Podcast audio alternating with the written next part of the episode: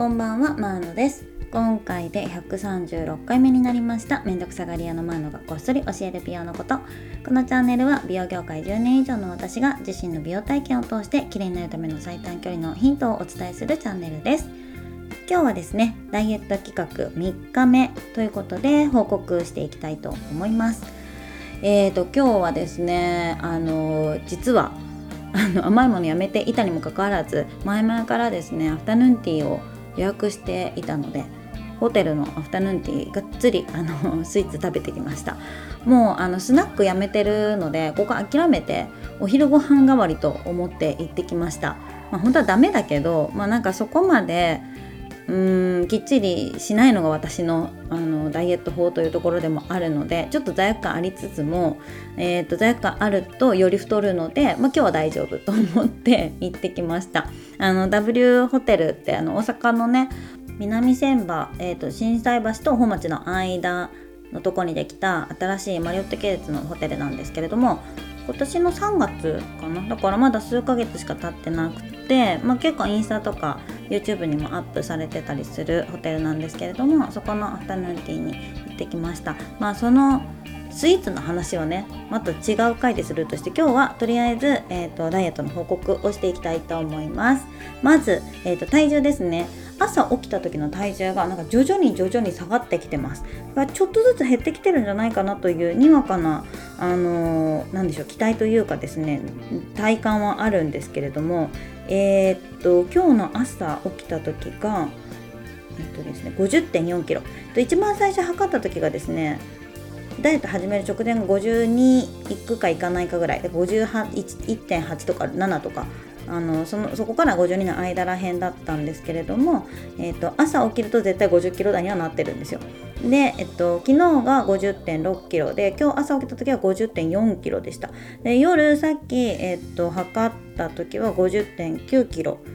実質は 100g ずつぐらいしかあの落ちていってないんですけれどもまあまああの悪くないかなっていう感じですよね。えーとそして今日はそのアフタヌーンティー行ってきたので朝とご飯は食べてないんですけどプロテインはしっかり飲んでいったのとちょっと時間なくて運動がしっかりできなかったんですけどスクワットを15回だけやっていきました。で夜に、えーと、トレーニングを3つやりました。はい。えーとねあとご飯でいうと夜サムゲタンを食べたのでもち米が入ってたので炭水化物はまあまあ入ってるかな。でもそんなにそのスイーツのカロリーもあったのでちょっと控えめな感じでご飯は食べました。まあなのでちょっとうーん昨日よりはちょっと体重いかなっていう感じかな。でもう一つ今日、えーと、やったこととしてですねリフレックソロジーに行ってきました。あのアフタヌーンティー行った後に友達と行ってきたんですけどもあの本当ねアジアの何て言うのかなセブとか台湾とか上海とかにあるようなフットマッサージのお店って言ったらわかるかな。なんかあの着替えなくてよくてちょっとリクライニングのソファーでこの隣同士で喋りながらできるっていう。で横でちょっとお茶出してくれたりとかするっていう。